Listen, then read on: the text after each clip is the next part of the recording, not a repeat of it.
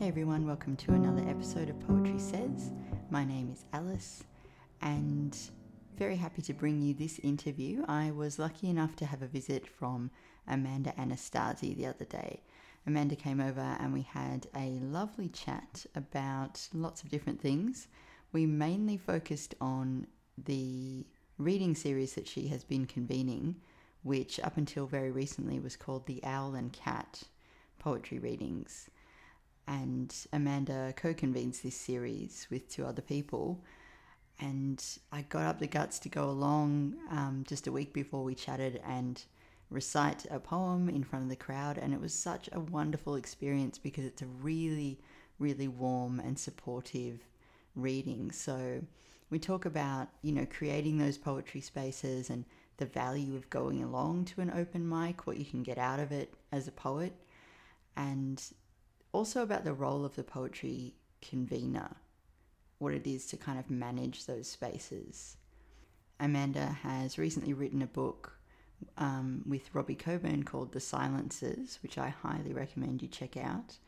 And we touch on a few of her other poems that have been published, including The Last Humans, which came out in Foam:e, and QV Lawn, which I'll put a link to in the show notes. So I really hope you get something out of this one. Here is Amanda Anastasi.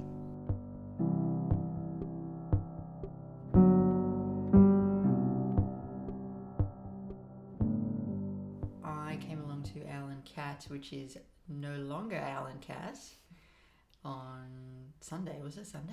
Yes, it Yeah, was. yeah. Feels like ages ago now. I know. It was such an amazing gig. It was so, so Yeah. good. No, I'm. I'm.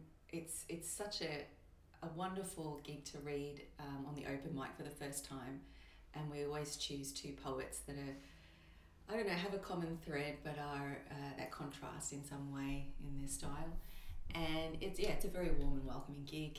So yeah, I'm glad you enjoyed it. Yeah, I was not prepared for how, for the level of f- positive feedback I was going to get for that poem. So I Mm. had been practicing it all week and feeling a lot of doubt about like it's not funny, it's too weird, no one will know where the jokes are.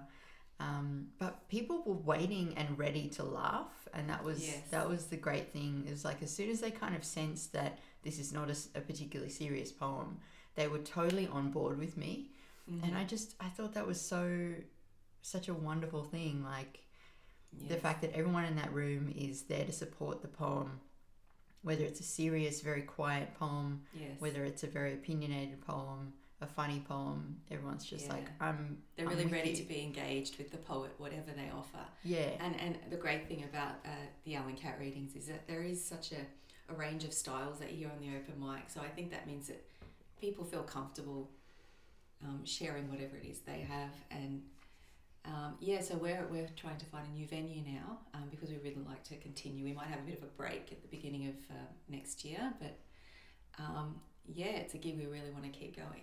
yeah yeah so anyone out there listening who knows of a good free theatre in melbourne Yeah, we're looking for a, a sort of a small theatre space. We don't we don't want to be in a bar or something like that. We want something that's cut off where all the focus is on the poet yep um, and on the performance. Um, yeah, yeah i think there's a lot to be said for that yeah sporting poets is in a pizza restaurant so it's like there's good and bad Anything aspects to that yeah anything and everything as does happen evidenced when I read that. yeah yeah little kitties looking at stuff But it's a very co- I love the you know that cozy sort of old style pizza restaurant. It sort of brought back memories from childhood. Actually, I Yeah. I don't like that. yeah there is a, a coziness and a relaxedness to it but yeah and I love pizza, so that helps That a lot yeah but yeah like i i don't know i don't go to enough open mics uh, at all it's something i want to try and rectify over the summer when i've Mm. got a lot more time to work with but whenever i do i feel like it's um, i mean you, you're definitely not going to like everything that's read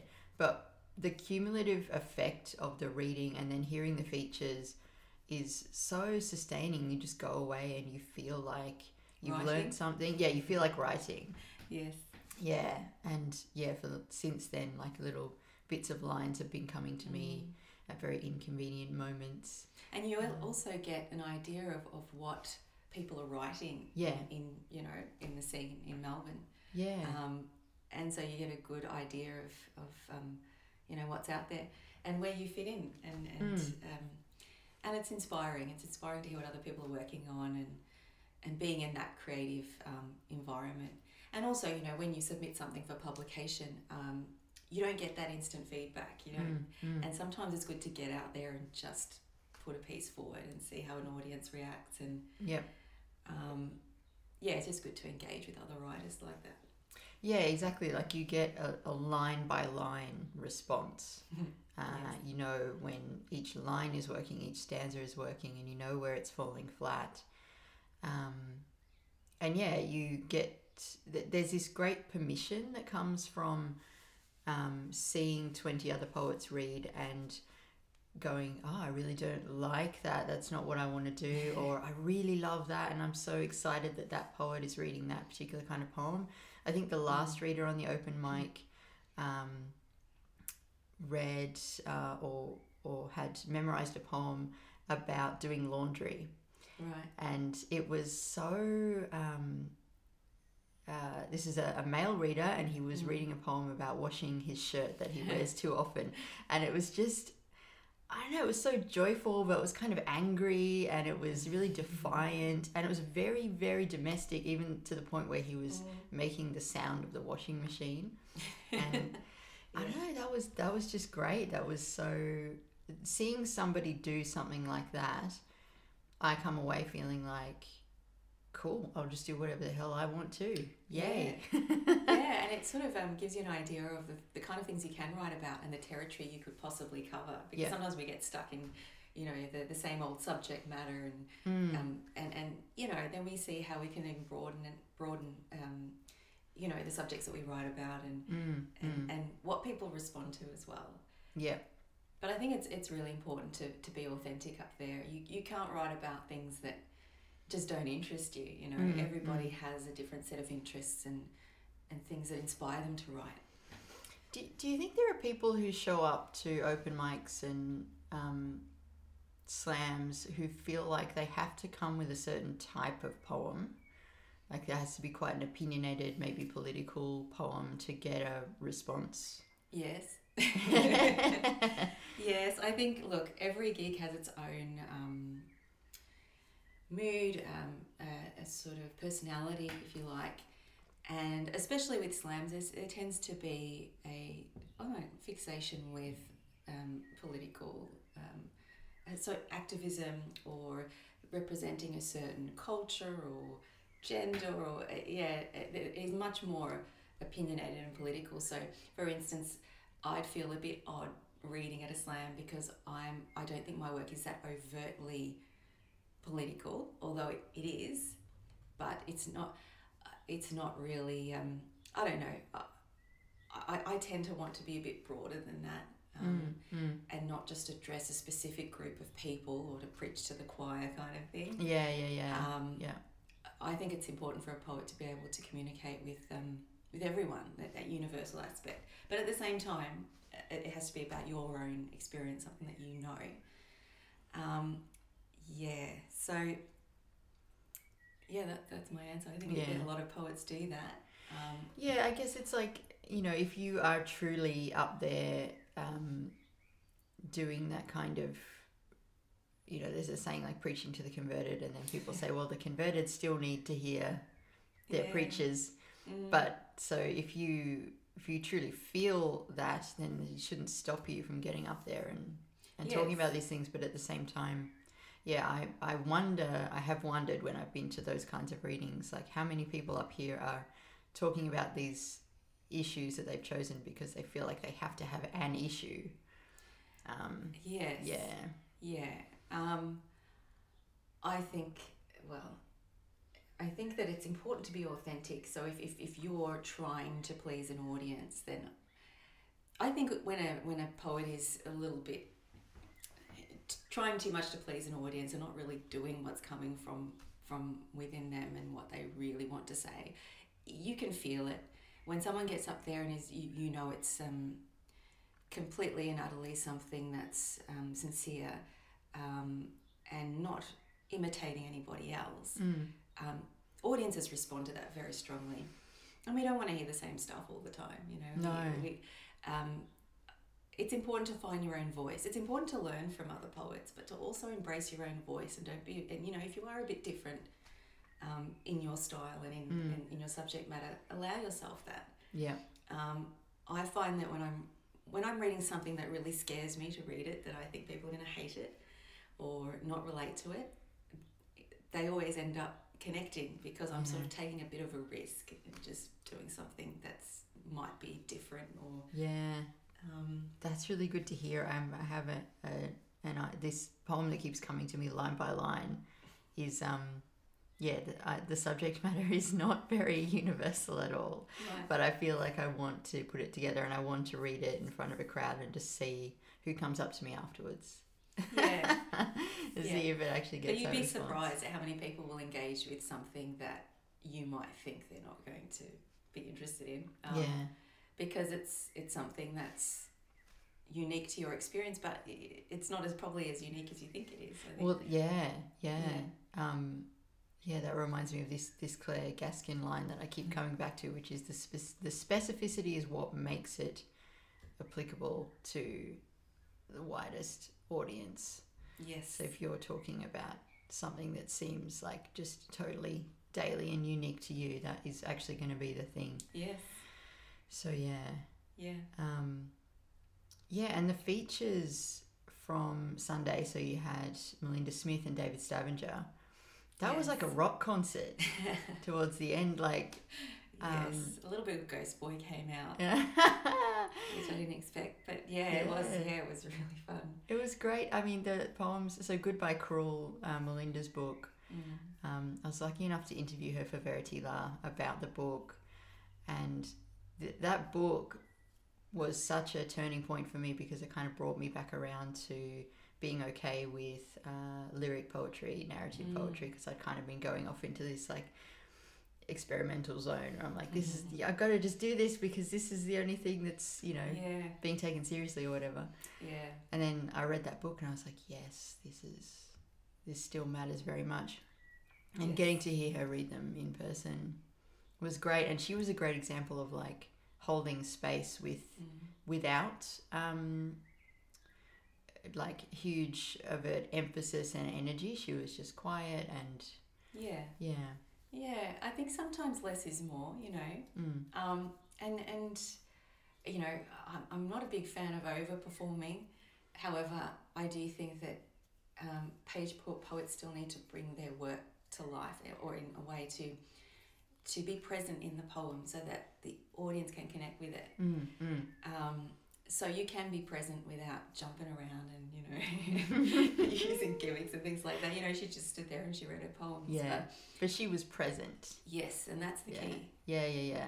Like I think the when we check out or when I check out is when I feel like a poet um it has one foot out the door. Mm-hmm. They're like, yeah, I'm reading this, but like I don't really want to be, and like you can like it if you want, Like but they're reading it like they're reading a shopping list or something. yeah, You know? It's like this is a poem. yeah, yeah, which is like it's not um, out of any like I don't think people are trying to be cool. Usually, I think it's that they're nervous. Yes. And there's Um, I think there's two things you can do when you're nervous. You can read the poem really fast and not pace yourself and not read clearly because you're not seeing you're not hearing it from the audience's point of view. You're just in your own headspace thinking, I'm nervous, people are looking at me. Mm, And so you're not present in the poem for that reason. yeah, Or if you're nervous, you can overperform because you don't feel comfortable being yourself up there. yeah, yeah, yeah, yeah. So it's two different sides of the spectrum, but it sort of comes from the same sort of yeah, discomfort on stage. Yeah. Um, so yeah, you, you, you want to. I think you sort of have to bring yourself back to when you're writing the poem and what it was you wanted to communicate. 'Cause at the Mm. end of the day, you're communicating something to the audience, and you want to be in that poem so that they get it. You know, if you're not in the poem or you're t- tired of the poem and you're like, okay, I'm gonna read this and Yeah. um, I, I suppose why you have to any of us believe in your own. Yeah, I think you have to believe in your own poem. Really, you have Yep. to have conviction in what you're doing. And if you're not, if the poem is very new, I think, and you're not totally sold on your own poem yet, Mm. wait, leave that Mm. one for a later time until you really feel comfortable with it. Yep. although I know a lot of people who use the open mic as sort of to try out a poem, try Mm. out a new poem, which is nothing wrong with that. I think it's just a question of like if while you're doing that trying out, Mhm. commit to it completely. Mm. Like no one is there. If you're the one getting up behind the mic, no one in that room wants to see you um, not be fully into it. Yes. Like yeah. we'd rather see you go for it and and like maybe flub a line or have it not fully come across than like see you stand there uh, kind of apologizing for yourself yeah. Yeah. which is all stuff that I have done Mhm. many a time We've Um, all done it. yeah, well, I mean that's that's how you start, but then you see people who are like Melinda Smith, um, like Susan Fealy read an amazing poem. Mhm. I mean, everybody there was great, and everybody there clearly wanted to be up there. Um, but yeah, when when David Stavanger got up to read and he started doing these particular performative things, I was like, oh my god, like I want Yeah. to somehow capture some of that. Like the the first I think poem that he read was just a, a collection of very short um, headlines, Yes.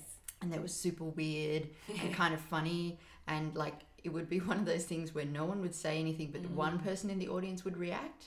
They'd be like, Yes. "Ha!" I, I or think there were go, a few people that were puzzled. It's like, what is yeah, he yeah, doing? what's he doing? But every time someone reacted, he would pause and look at them and only Yeah. them, and then he'd go back to them. Well, well, there's an example of a poet who's very aware and in tune with his audience, and so he knows exactly what's happening. And I sort of I enjoy that when poets can sort of banter with their audience a little bit, or res- there's a bit of a responsiveness between them.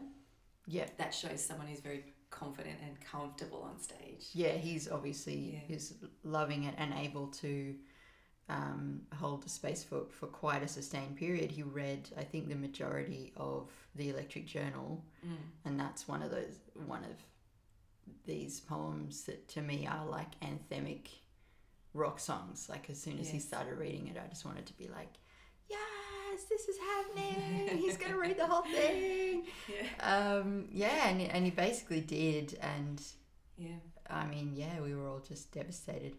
Mm. And then he ended on a much more jovial note. Yes. Yeah. Yes. Do we want to recreate that one? Um, I'm not really sure what to say about it. It was just so amazing.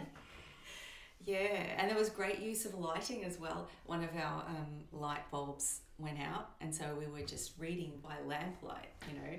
And so, you know, David made great use of the lamp by actually reading the poem into the lamp to to light up his face in a very um, Yeah. interesting way. But yeah, um, yeah. So so it's interesting seeing poets who who see what's around them, their set, Yep. and just use that.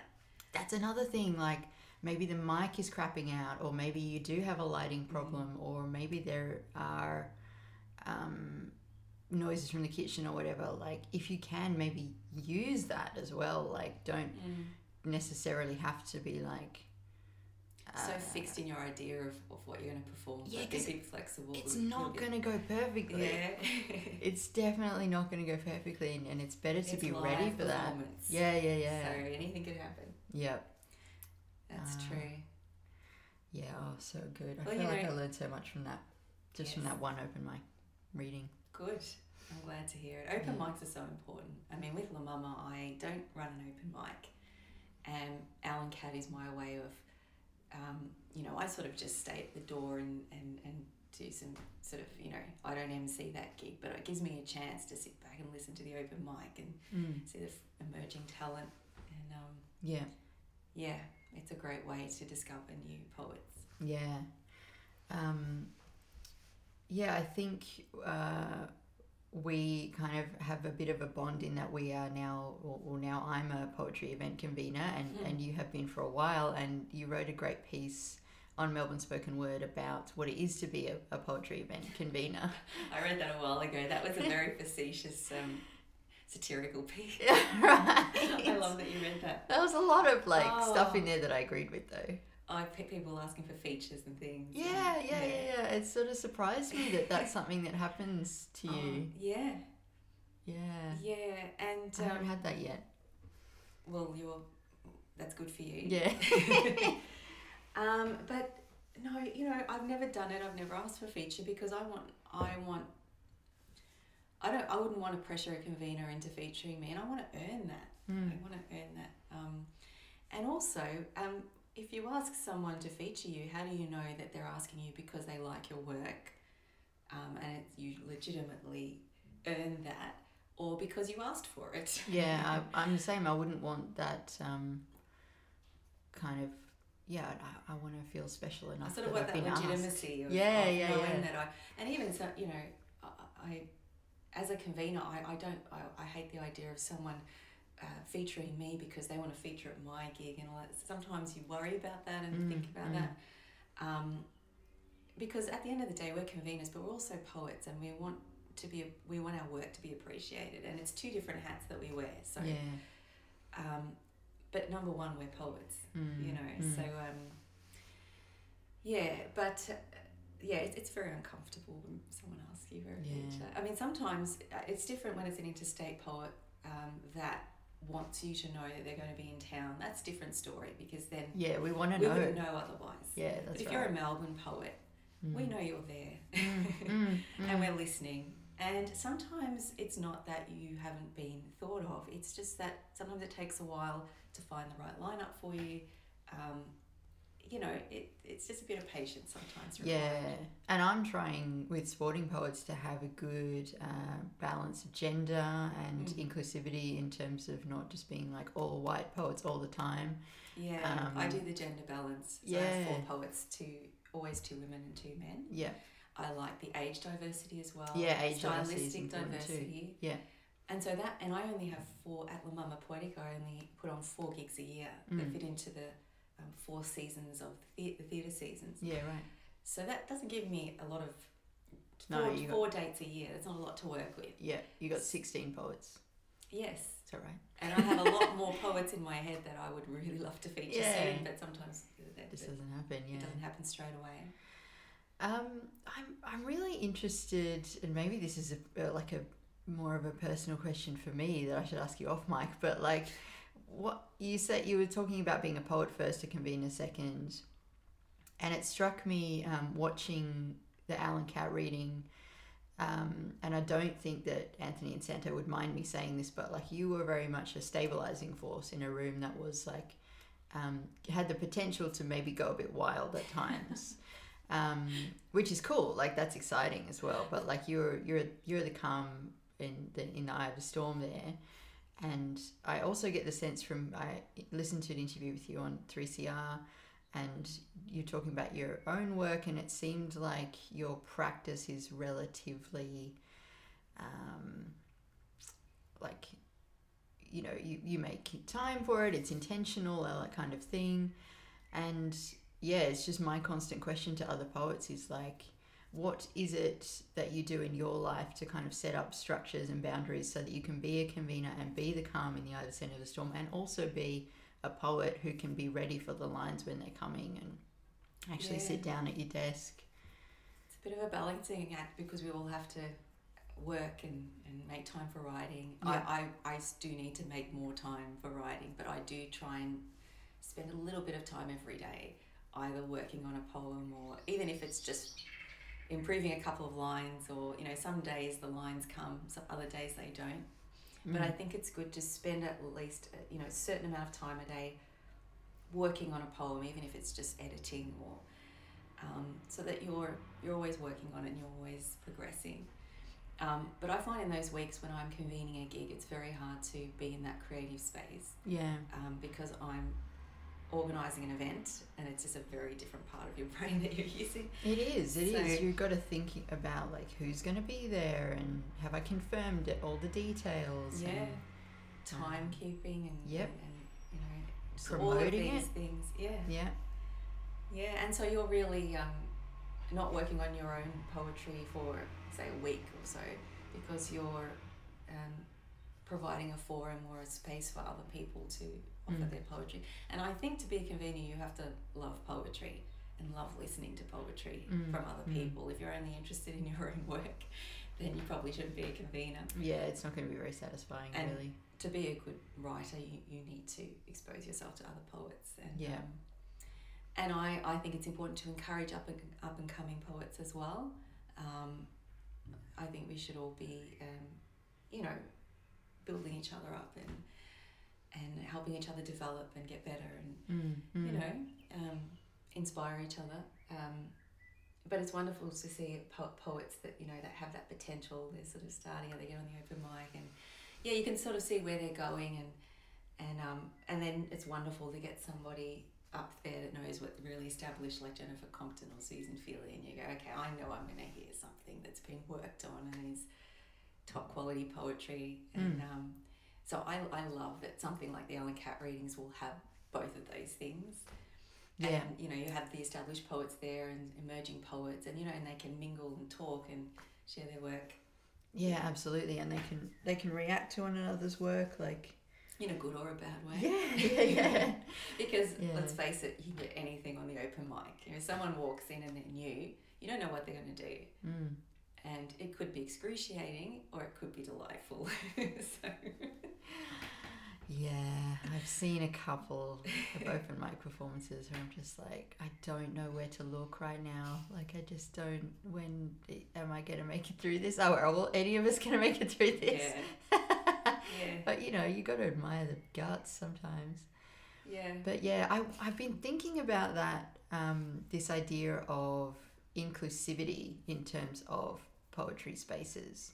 Mm. Um, and uh, I hesitate to use the word safety because Mm. that's a, you know, that could suggest that there's no edge to the space and there's there's no like it's all just going to be very staid and boring but i'm wondering like what are the things that as conveners and as poets like how can we how can we make the spaces as inclusive as they could possibly be like one of the things that constantly obsesses me is like there are people who just can't make it to any of these gigs because they don't live in melbourne or they don't live in a metropolitan centre Mm. um, I record sporting poets so that they could maybe listen to it. I mean, the quality is not great, but you can kind of hear what happened. Um, Yeah, I think these online tools like videos and and you know recording so that's that's a great thing because it just gi- makes more people accessible to it. mm, Um, as far as creating a safe space, um, I, I don't know. I can only speak from my own experience as a convener. I, I try to make every poet that performs feel comfortable and, um, you know, I think that if you create a, a, a nurturing, I don't know if nurturing is the right word, but an environment where they, they feel that they are going to be listened to, inspired, um, and, and, you know, uh, I don't really know how it happens, but I know that at La Mama Poetica, the audience is always, and I think Alan has the same quality, the audience is always ready to engage. And I think that's something that the convener sort of creates um, through their personality, really. And Yeah, we don't really know how we do it, but um, yeah, I just think you have to have a very um, have to be open to sometimes you, you need to take a risk as a convener like you, you'll book someone that you're not quite sure what they'll do. And you know there, there may be some uncomfortable moments or um, but but you need to you need that little element of risk in a gig to to to keep it fresh. You don't want as you said for it to be staid and predictable and yeah, there's that little bit of, especially with open mics, there's that, that little bit of risk there that someone might do something, make someone uncomfortable or whatever. But good thing is, open mics usually they don't go on for more than three minutes. yeah. Usually, and that's another time about timekeeping. Um, as a convener too, you have to make sure that someone doesn't hog the stage or go on for too long, and you have to have strategies to deal with that. Yep. So it's all part of it. There's so many elements to running a gig. Yeah, Yeah. completely. I think part of making that um, that safe or not safety, but like part of creating that space that everybody feels uh, comfortable is a lot of what I saw Santo doing as the MC at Owl and Cat, which was like you kind of make yourself the target Yeah. Yes. um, you know, I'll uh, lately like when I first my first sporting poets, I was so nervous. Mm. Well, I only said the bare minimum of what I needed to say, Um, and I think the gig really suffered for it, but like that was as much as I could manage at the time. Yeah. Now I will tend to try and ad lib a bit of stuff in between, and you know, more often than not, I'll say something that's like sort of silly or self deprecating or like Yeah. try and put myself in the position of like I'm the jester here. I'm kind of like the the dummy. Yeah. Um, and that means that the poets look that much better, and that if people are feeling uncomfortable or weird about something, it's kind of like I can take the tension out of the room a tiny bit. And I think Santo, watching him, I was like, I got to get me some of that, you know? yeah. Yeah, look, the thing that Santo, Anthony and Santo do is it, they have a bit of a, that the jokiness and yeah, and not taking themselves too seriously and that self-deprecating thing sometimes, which makes everyone just relax. yeah, However, I think it's important to just be yourself up there. So if that's not your personality, don't Yeah. try and do it. So I don't got have any there- Hawaiian shirts. So. Yeah, if I got up there and started to a Santo, people would be like, "What are you doing, Amanda?" It's just not. So yeah, so whatever your personality is, just relax up there. mm, Like I'm the type of person that I don't like to make it about me. Like I like to keep the wheel moving along with gigs. So I same. Yeah, yeah. However, um, you know, a bit of chit chat in there and, and just, you know, um, ad lib as you said, yeah, uh, makes everyone feel relaxed. You know, yeah. um, It's not a school presentation night, right? hopefully. it feels like the first time you do it. Like, oh God, yeah, totally. I mean, I read bios because I really like people to know what that person has achieved and Mm. you know why I featured. But then I'll say a couple of things about why I featured them and you know how I discovered them. But I'll keep it brief because the stage is for those poets. Mm.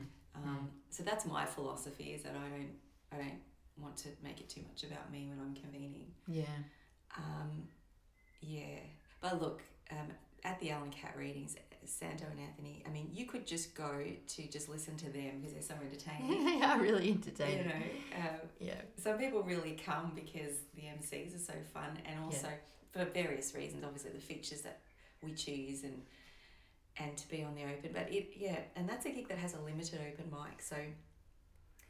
Um, and that's a good thing because sometimes some open mics go on forever, and you're there at eleven o'clock or eleven thirty, and you're No like, "When is this going to be over?" Oh my god. So it's very important for us. We, we because we we um, have a theatre space that we are um, using. We have to be out of there at a certain time, so Mm. we, we, have to just keep it moving as much as we can. Yeah. Yep. Yeah. It's all about what you're looking for, I suppose. If you do want to spend all night at an open mic, there, there are those gigs for you. Well, Yeah. I don't. No. well, No. you know, I, I don't think people want to be stuck there all night. I mean, yeah, you, you need to have some control over time and and, Mm. and the structure of the gig, and and you don't want people to start getting bored, and yeah, Yeah, you want to exactly. keep them engaged. Exactly. Yeah, it's it's pretty it's a pretty fine art really when you start deconstructing it. Um, Yeah. yeah, Yeah. it makes a big difference. So I definitely want to ask you about your own work as well, um, and I'm going to lead into it from sort of a strange angle. Okay. I did an episode uh, a couple of weeks ago about a poem that I've been unable to kind of succeed in or finish or get anywhere with for about four years. And I'm wondering if you have those poems as well, poems that you just like. I, in the interview on 3CR, you said something that I really identified with, which was Mm. Poems that start out with a really concrete idea are much harder to finish than the ones that actually just like come through, you know, pretty instinctively. Yeah. Um, and for me, this kind of failed poem is one that I was like, I'm going to talk about this thing, and I've never been able to successfully get there. Yeah. Um, yeah. I, I have poems that have been sitting around for ages. Um, and sometimes I'll have an idea of, I really want to write about this particular thing. It's something that interests me, but the lines aren't coming yet. Mm. So I just have it at the back of my mind. And because it's still sitting there in my head, at some point, something comes. Um, so there are those poems that um, I have to sort of wait for them a little bit, but sometimes I, I do have to discipline myself to go, right, I'm going to do something with this. I'm going to sit here and I'm not going to leave this desk until something comes out. Yeah, And even if I get one or two lines that way, it's, it's on its way. yeah, So I think the best way to describe how I write poems is it, I almost treat it like a, a painting on a canvas. You know, I'll sort of do a couple of couple of brushstrokes, walk away from it, have a look, maybe Mm. come back to it the next day. Mm. I need distance from it and then to come back to it. Yep. I think a, a lot of writers would be the same because we're so subjective with our own work, and and I just I need to sort of have a few days or at least a couple of weeks sometimes with some poems where after having some distance from it and reapproaching it, um, I can immediately see what needs to be changed and where it needs to go. Yeah. Yeah. yeah, and sometimes you need. It's funny though, because sometimes that distance never gives you the answer. Um, that's been my experience Well, then anyway. you're probably on the wrong track. Yeah. Maybe you need to approach it differently. Yeah, or I've had poems that I worked on and then I ended up using two lines from a very long poem because I just Mm. realized no, I'm, new, I'm I'm sort of moving in the wrong direction. It has to go here. yeah, yeah, and being able to let go of the the other forty nine lines or whatever it is, yeah, and just be like, to just let go sometimes. you two, you're coming with me. Everyone else, you're off the list. But some, yeah, sometimes I think I'm not one of those poets that just writes and writes and writes and then has to do a lot of editing. Mm. I'm very sort of methodical and I edit while I'm writing a lot of the time. Yeah, me too. Yeah. And so sometimes I have to push myself to add stuff on because Mm. I am already very economical, and sometimes I wish I could just, you know, just spill out Mm. the, the Mm. words, but I just, I, I yeah. Um, but every poem is different and has a, a different um, process, I guess. Um, uh, but it does take. I look. I do sit on a poem for a while and I edit a lot Mm. Mm. until I can look at it and go, "There's nothing more I can do," and that feels complete Yeah. You know, sometimes you have one poem and there's one word that just doesn't seem right, or one line that you just feel is something not quite right, and you got to sort of let it go and come Mm. back to it, and then at some point you work out what to do with that. Yeah. Or just to cut it completely. yeah, sometimes, and that's the hardest thing to do. Um, but at some point you realize that has to go. yeah. Um, Totally. yeah. Yeah. Um, are there any poets you've been reading recently, be they historical or, or contemporaries, that are really doing it for you? Um, what was what's the thing I'm reading? I'm I just finished reading Susan Fealy's collection. Oh, lovely. which is very beautifully crafted work, strongly, uh, strong images. Um, uh, and I was reading a bit of Dorothy Porter recently, which just oh, it's just such brave writing. It just hits you in the guts. It's fantastic, um, and that really inspires me to to Mm. be, you know, to take some risks as a writer. You know what I think's weird is that no one, I don't know, I, I wasn't reading poetry enough um, 10 years ago when, when Dorothy was, was still publishing to know if many people sounded like her at the time. But I feel like no one sounds like Dorothy Porter anymore. No. And I Mm. don't know why that is because she's great and surely she should have like legions of imitators. Yeah. But um, she's got these uh, these. She's so economical and so and accessible, and yet I don't know. I find that you know you have those poets that write those really short lines and those really punchy mm, things, but it's not as punchy as her. She just has this ability to just Mm. you know her words just cut and they just everything. There's nothing dull about a single mm. thing that she's written. Yeah, that's that's it. It's like it's, you're never bored, even if the lines are jagged, or Mm. jarring, or like just not very pretty. You're Mm. still entertained.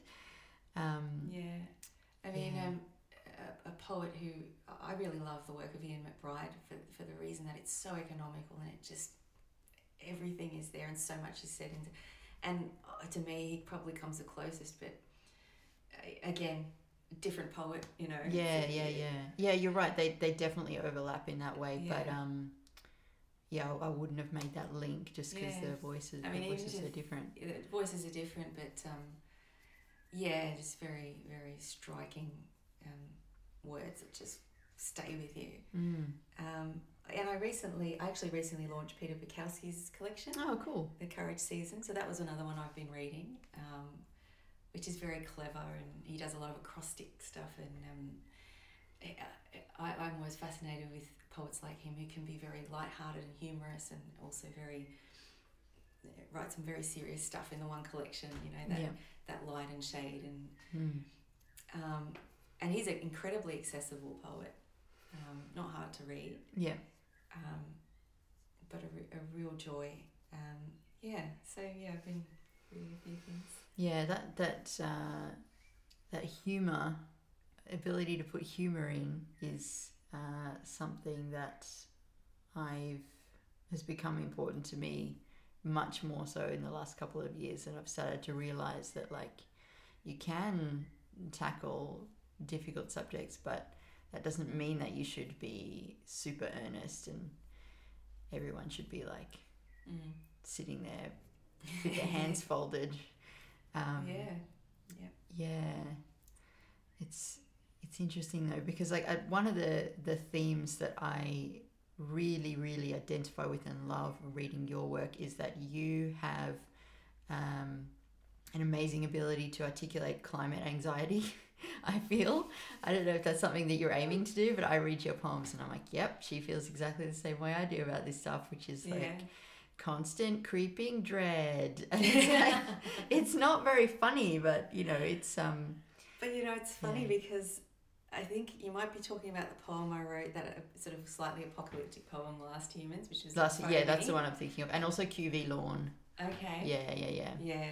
Mhm. Um, with Last Humans, that, that it's interesting. I've read that piece and it's very full of dread, Mm. but I still get a laugh at a couple of lines. Yeah, maybe because it's so dark, people people are just like, Yeah, there's a little bit of the compelled. ridiculous in there, Right. like the power walkers that won't stop, and the yeah, you know. So I like the idea of making uh, humanity look a bit ridiculous because Mm. we are. mm, mm, mm. With QV Lawn, that was written for a um, a spoken word show I wrote with Steve Smart called Loop City. So it was Oh, written more for performance. right. So it's not actually published anywhere, but it is on a CD. Um, but yeah, that, that image of a confused seagull on fake lawn, um, I had to do something with that. Mm, mm. it's um, yeah, I'm very much concerned with the changes in the environment and the strange way that um, humans and, and just the changes to the ecosystem and it's just a really odd time we're living in where we all know that the planet is dying and but we're all just marching on and we're not really changing much and it's just an interesting time to be writing Mm. yeah Um, did you happen to see? Um, so they just come out, but there's a new documentary on Netflix uh, about Joan Didion. I haven't seen it It's so good. I literally sat there taking notes, and um, actually, where is my notebook? I'm gonna find that. okay and edit this back together. Yes, I sat there taking notes, and at the very start of the, do- the documentary, she says um, she felt this is this is like 1969. She said she felt like she was writing in this period of extreme atomization when writing was an irrelevant act, Mm. and she said to to continue writing, I had to come to terms with chaos and um, disintegration. I Mm. think. Mm. Um, and I just Yeah. thought like that, you know, she's she's talking about a very different era, but Yes. um, I felt like that really clearly articulated the way that a lot of us feel, and, and reading your work, it's you know, I thought probably something that applied to you as well, where you're kind of like recognizing, yeah, the, the chaos and Yeah. writing within it. Yeah, I suppose Yeah. for me, um, the act of writing poetry is to make some sort of sense of the chaos or put it into some kind of order almost. So, um, yeah, I, I write from a very calm place. You know, I'm I don't write when I'm in the middle of an emotion or whatever. I'm in a thoughtful place where I'm looking at everything and going, okay, you know, um, this is what I'm seeing, and and just organizing the images and the ideas in a way that yeah i mean you never totally makes complete sense of something but Mm. um, i suppose that's what i'm trying to do Yeah. Yeah. It's, I don't know, I loved hearing that from a writer like Joan Didion because I don't know, it, it, it's great sometimes to be reminded that like this isn't the first time that we as writers have had to come up against our own um, impotence like so directly. yeah Um, yeah, like when she was writing the the essays that she talks about, then it was like, yeah, it was. It was real chaos. People were Mm. people were yeah in a very bad way in the US at least. So yeah. Yeah, I, I think I, I write well in chaos. Hmm. uh, even in both my writing practices, for instance, I tend to write a lot when I'm in a really loud place.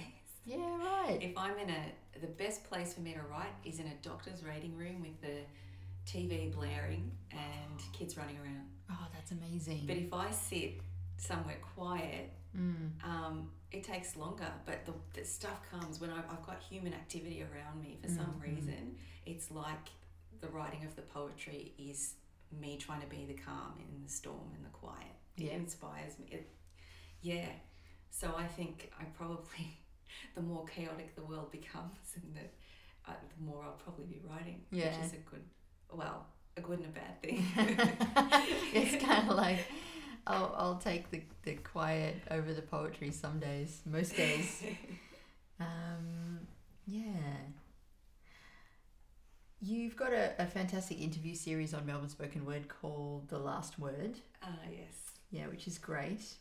Um, That's the most economical poet um, interview series you've Yeah. probably seen. yeah, it's like, uh, yeah, very short and sharp, and I like it for that reason because there's a lot of these, like, there's um, in the US, you've got huge rambly podcasts like The Poetry Gods, Commonplace, um, both of which I'm totally addicted to. I've just found out about a new website by a poet called Kaveh Akbar called Divedapper, and that's huge written interviews with poets. So there's like so much Mm. conversation Yes. between poets, and obviously I am hugely contributing to that. Yes, as we're doing well. it right now. That's right. But um, yeah, the last word is very much like, yeah, kind of. You could see these in a magazine It's really punchy. easily. It's yeah, like yeah. a poem. It's like an interview poem. Yeah, yeah, yeah.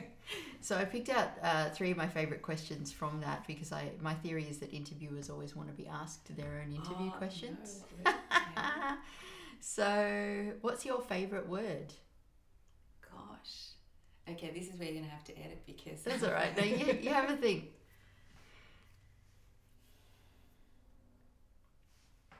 I think my favorite word is return. Oh, that's a great answer. People always go for like super long words. Like I would have said like uh, elephantine or something like that. You know. I don't know. I think return because there's a sense of hope in the word and a sense of movement. And yeah. That's awesome. That's a great answer on the spot. I did not prep you for this. No. Um, uh, name the poetry collection you keep returning to. the Adoption Order by Ian McBryde. Nice. Uh, and this one I actually made up. This is not on your. It's kind of a, a, a version of one of your questions. But uh, what would the title of your autobiography be?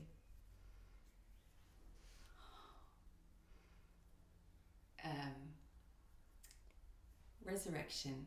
The reason being that my surname Anastasi actually means resurrection Does it? in Greek.